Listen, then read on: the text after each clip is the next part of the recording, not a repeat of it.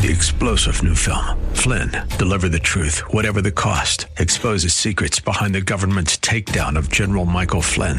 Flynn knew what the intel world had been up to. He ordered the first audit of the use of contractors. This set off alarm bells. He told the truth. He was the most dangerous person for Donald Trump to hire. They had to get rid of Flynn.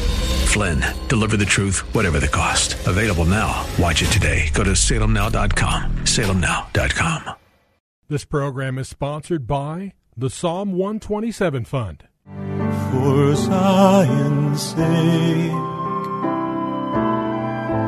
I will not keep silent. For Zion's sake, I'll not hold my peace. Welcome to For Zion's Sake. Isaiah 62 1 is taken directly out of the Hebrew Scriptures when the prophet Isaiah declared, For Zion's sake I will not keep silent, and for Jerusalem's sake I will not keep quiet, until her righteousness goes forth like brightness, and her salvation like a torch that is burning. Your hosts for the program are Shelley and June Volk, Jewish believers burdened to see Jew and Gentile become one. Believers strengthened in their faith and for their Jewish kinsmen to come to the saving knowledge of Jesus as the Messiah, the Son of God. Bless the Lord and welcome to For Zion's Sake. We thank you for joining us. We're the Volks. My name is Shelley. And my name is June. Hi, everyone. It's good to be with you as we continue a theme. And if you were with us, you know that theme is robbing God. We started that subject by reading from Malachi 3, where the Lord spoke to the people that they were robbing him in their tithes and offerings, which brought a curse upon them. While that is true regarding tithes and offerings, it also is true that if we hold back anything from the Lord, which he claims, we are going to suffer, and the Lord withholds his blessing, just as he did with the people of Israel, because they were withholding tithes and offerings. So this week we are speaking about robbing God in the area of wisdom. I'd like you to turn with us to 1 Corinthians chapter 2, verses 1 to 5, and this is the scripture that we're basing everything on. 1 Corinthians chapter 2 verse 1. And when I came to you, brethren, I did not come with superiority of speech or of wisdom, proclaiming to you the testimony of God. For I determined to know nothing among you except Jesus Christ and him crucified. And I was with you in weakness and in fear and in much trembling. And my message and my preaching were not in persuasive words of wisdom, but in demonstration of the Spirit and of power, that your faith should not rest in the wisdom of men, but on the power of God. And we see clearly that there were two ways of preaching, which really seems to me to be that there are two ways of receiving the Word of God, whether we hear it or we read it. It's either going to be received in the wisdom of man or in the spirit and in the power of God. And basically, there's virtually little, if any, value in receiving the Word of God in our own wisdom. For the Word to be effective, we need to receive it in scriptural and spiritual apprehension and in revelation. And we rob God of His power by putting our confidence in our own wisdom and in our own understanding rather than in the power and the spirit of the living God. And what we've also been speaking about is how it's more than just the preaching or receiving of that word, but it has to do with God's life coming alive and being a transforming power within us, which enables us to do the Word of God. Amen. So we receive it in the Spirit of God when we're born again. And if we're not born again and you're a listener today, I encourage you to call out to God and ask Him to come into your heart, give Him your life, and you will begin to see and understand with God's wisdom rather than your own. Yesterday we spoke about how do we know we're receiving the word in the spirit and power?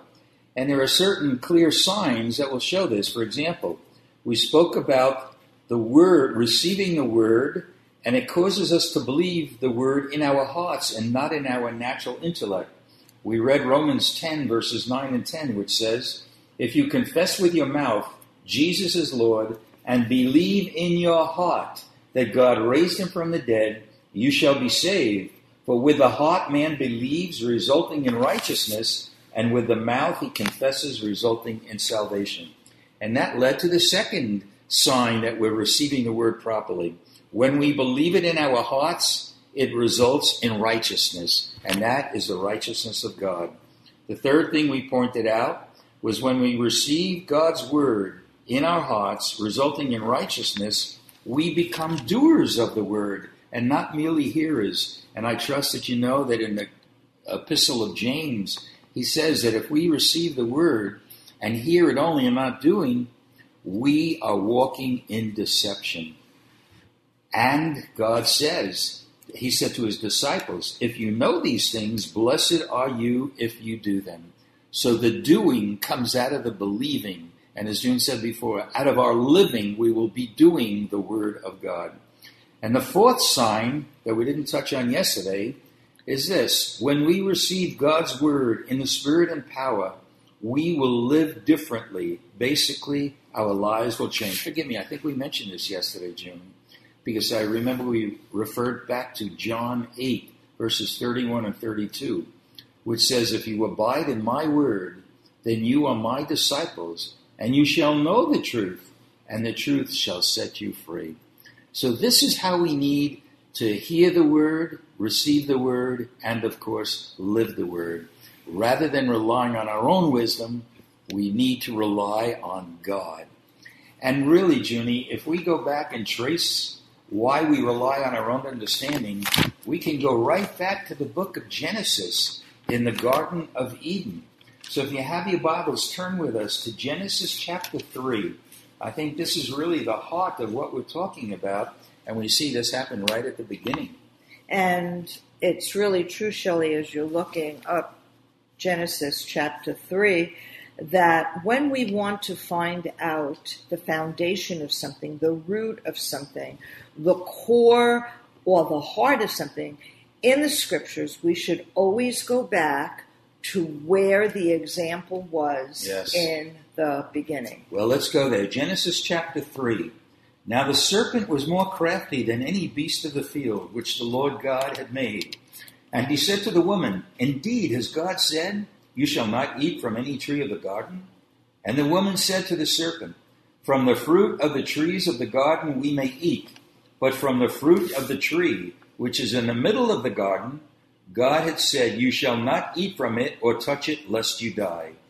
And the serpent said to the woman, You surely shall not die, for God knows that in the day you eat from it, your eyes will be opened, and you will be like God, knowing good and evil.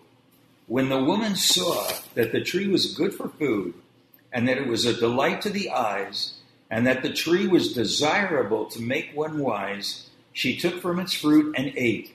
And she also gave to her husband with her, and he ate. So we really see where the whole issue started, Junie, about relying on our wisdom, hearing a voice that was not of God and came, coming against the word of God. And the point is that she took from the tree because it says clearly in verse 6 she saw that the tree was desirable to make one wise. That's human wisdom. And Shelley, it's a very good beginning example, foundational, when we think of God warning us through His Word of things that are right in His sight or wrong in His sight, sin in His sight, righteousness, right doing in His sight. It's always for our own good. And when God spoke to Adam, even as Eve was a rib within him, God warned him not to eat of the tree of the knowledge of good and evil, which was in the middle of the garden. And the Lord didn't say very much more than that, Shelley, but Eve understood that and knew that because Adam communicated it to her, but she added to the word of God and said, God had said, You shall not eat from it or touch it, or you will die. And the Lord didn't say that. He said, You shall not eat of it, or you will die. So, in adding to the word of God, touch it, she saw with her eyes that it was a desirable thing. And when she took it, when she touched it, nothing happened. But she knew when she ate it, something did. Something died inside of her, Shelley, and she knew it. But she gave it to Adam. She gave it to her husband. And because her husband was with her, he actually desired a relationship with her more than obedience to the Lord. He ate of what God warned him not to do. So, this is a very big lesson for you and me and every listener that when the Lord speaks to us and warns us through His Word, or sometimes in a dream, or speaks to our spirit in um, His still small voice, we should always obey the Word of God. Amen. You know what's interesting here, June? The word said she desired. Another word, it was the tree was desirable to make one wise. And the Hebrew word for desire or desirous is chomad. And it not only means to desire, but it also means to covet. And of course, one of the Ten Commandments says, Thou shalt not covet. So we need to be so careful. And uh, enough, go ahead, Junia. No, well, if you're going on to something else, I will say this because coveting is within the Ten Commandments, Right. so we know that that's a problem. God warned us. But our own desires. That's right. Uh, Jesus said, if you want to be my disciple, deny yourself. That's our desire, Shelley. That's our life. Deny yourself, take up the cross, and follow me. So we see that there is a way set before us by the Lord Himself and how to follow Him in His wisdom because no one, neither you nor I, want to take up a cross daily. We want to get rid of our cross. We want right. to overcome our cross. But Jesus made a way for us, Shelley. He led the way. He knew what would happen when he came to earth, yet he did it for every listener, for you and I, for the lost, for Israel, and for the church, that he died that we might have eternal life with him, but also that we might be partakers of his life with him. It's very big, Shelley, and that's why I pray for our listeners. I pray for you and I that we would live not in our own wisdom, but in the wisdom of God. It's so vital, Junie. And you know what I see also as we come to a close? How we receive wisdom is a key. In other words, we need to rely on God providing wisdom, as we'll talk about tomorrow and Friday. He has been, Jesus has been made our wisdom. And if we seek other sources for our wisdom, that's just a, a, a selfish desire. That, Uh, uh, it's definitely selfish, but we're coveting something that God must give us, which of course is not coveting. or it could come out of fear. That's right. You know, we could turn elsewhere rather than to God and His Word. And we've learned from experience, Shelley, haven't we? The pain and the ache to see when men, women, or children turn to men Hallelujah. and not to God. Father, we thank you. Oh, Jesus, thank, thank you you. that you are the only true Yes, way for you all of us. are our wisdom, You are our source of wisdom, and may we seek you and wait to hear what the Spirit tells us. And never because rob He is you, the Lord. source of all truth. We pray this in Jesus' name. Amen. For Zion's sake. Thank you for joining us this evening. If you would like to get in touch with Shelley and June, you can write to them at P.O. Box 1784, Scottsdale, Arizona 85252. That's P.O. Box 1784, Scottsdale, Arizona 85252. And you can also contact them on their website, shelleyandjunevolk.com. That's shelleyandjunevolk.com. Until next time, the Lord bless thee and keep thee. The Lord make his face to shine upon thee and be gracious unto thee. The Lord lift up his countenance upon thee and give thee peace. This program was sponsored by the Psalm 127 Fund. Three star general Michael J. Flynn, head of the Pentagon Intelligence Agency, knew all the government's dirty secrets. He was one of the most respected generals in the military. Flynn knew what the intel world had been up to, he understood its funding. He ordered the first audit of the use of contractors. This set off alarm bells.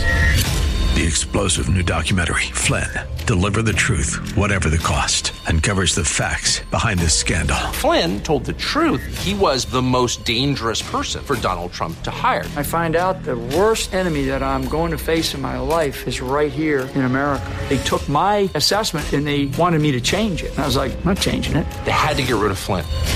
With in depth interviews, archival footage, and never before seen personal records of the man behind the headlines. I just felt like I was drowning. Flynn, deliver the truth, whatever the cost. Available now. Watch it today. Go to salemnow.com. Salemnow.com.